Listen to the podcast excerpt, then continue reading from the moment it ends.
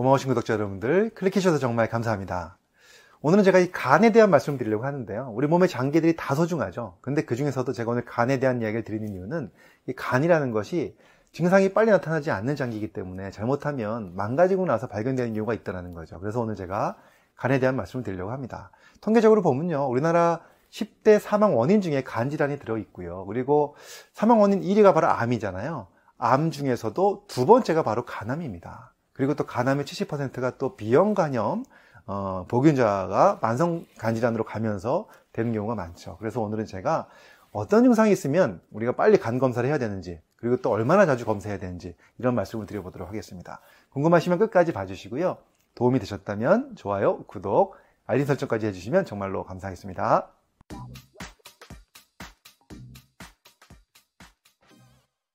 안녕하세요. 교육을 전공한 교육하는 의사, 가정의학과 전문의 이동환입니다.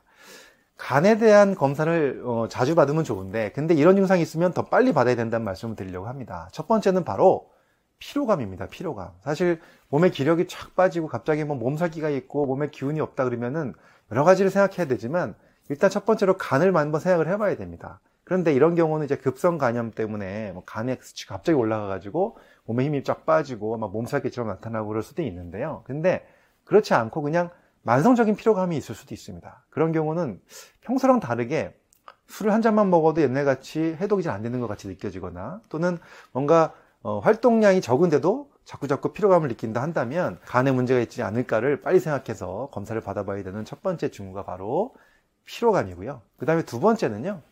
소화기의 어떤 증상입니다. 예를 들면 식욕이 떨어지거나 자꾸 속이 메스꺼워서 밥을 못 먹겠거나 소화가 안 되거나 이런 증상이 있으면 대부분 우리는 위를 먼저 생각하죠. 그래서 뭐 식도나 위에 문제가 있지 않을까 해서 내시경만 받을 경우도 있겠지만 그와 함께 반드시 생각해야 될 것이 바로 간입니다. 간 기능이 안 좋아져도 이런 증상이 똑같이 나타나거든요. 특히나 막 메스꺼리고 어, 밥을 잘 못 먹겠고 얹힌 것 같고 식욕이 떨어지고 이런 것들이 다 간이 나빠졌을 때 나타나는 증상일 수 있기 때문에 그런 증상이 있으면 반드시 진료 받으시고 간 검사를 받으셔야 된다는 말씀을 드립니다. 그 다음에 세 번째는요, 피부에 나타나는 증상입니다. 뭐, 습진이 자꾸 나타나거나 또는 피부 트러블이 자꾸 생긴다. 없던 게 자꾸 생긴다 그러면은 간에 문제가 있어도 그럴 수 있다는 사실을 아시고 한번 간 검사를 받아보시면 좋겠죠. 그 다음에 또 네 번째는요, 간이 있는 부위가 아시다시피 오른쪽 갈비뼈 아래쪽에 있지 않습니까? 이 부위가 뭔가 좀 묵직한 느낌이 든다. 또는 통증, 또는 무겁게 느껴진다. 이런 느낌이 든다면 한번 검사를 받아보시는 것이 좋겠죠. 왜냐하면 사실 통증이나 이런 거 심하게 나타나지 않으면서 이런 느낌으로만 또 올 수도 있기 때문에 확인해 보시면 좋을 것 같습니다. 그 외에도 또 다섯 번째로는요, 심하게 간이 나빠지면 황달 생기는 거 아시죠? 황달은 이제 어, 빌리루빈 수치가 높아지면서 이제 노랗게 변하는 건데 가장 먼저 변하는 곳은 어디냐면 바로 눈의 흰자입니다. 공막이라고 얘기하죠. 그래서 좀 뭔가 어, 누래지는 것 같다면 공막을 먼저 보시는 게 좋아요. 눈이 흰자위가 희지 않고 노란색으로 변한다 그러면은 제일 먼저 나타나는 곳이 거기이기 때문에 빨리 확인을 하셔서 검사를 받아봐야 되고요. 그리고 황달이 심한 경우는 소변 색깔도 달라집니다.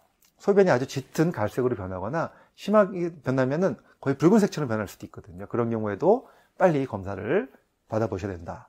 그 다음에 여섯 번째로 정말 간이 많이 망가진 분들은 그렇죠. 복수도 찰 수 있고요. 간경화까지 가면 여러 가지 증상들이 생기죠. 그런 증상이 생겼으면 이미 많이 지나간 거지만 그런 증상이 있다 그러면 빨리빨리 검사를 받아보셔야 되죠. 자, 제가 지금까지 말씀드린 증상들 사실은 어, 굉장히 특별, 특징적인 증상도 있지만 비특이적인 증상들도 있습니다. 그래도 이런 증상이 있다면 빨리빨리 검사를 받아보시는 것이 좋고 사실 증상이 없다면 검사를 안 받아도 될까요?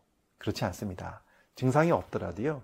이 간이라는 것은 침묵의 장기라고 저희가 얘기를 하잖아요. 그만큼 많이 망가졌을 때 예, 증상이 생기기 때문에 미리미리 검사하면 좋겠죠. 그래서 증상이 전혀 없는 분들은 최소한 1년에 한 번 정도는 검사를 하시면 좋고요. 그리고 혹시라도 비형 간염 보균자나 또 C형 간염 보균자인 경우는 6개월에 한 번 또는 그보다 더 자주 뭐 약간 활동성인 경우는 뭐 선생님과 상의하셔가지고 3개월에 한 번씩이라도 검사를 자주자주 받으시는 것이 훨씬 더 건강을 유지하는데 어, 도움이 된다고 보시면 됩니다. 자, 그렇다면 어떤 검사를 할 것 같습니까? 병원에 가시면. 당연히 혈액 검사와 함께 초음파 검사를 하는데요.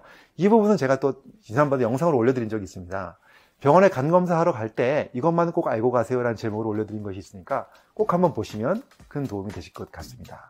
자, 우리 구독자 여러분들 이런 증상 잘 생각하셔가지고요. 언제나 간 검사 좀 자주 받으셔서 더 나빠지지 않게 잘 관리하셔가지고 더 건강한 간으로 건강한 생활 하셨으면 좋겠습니다.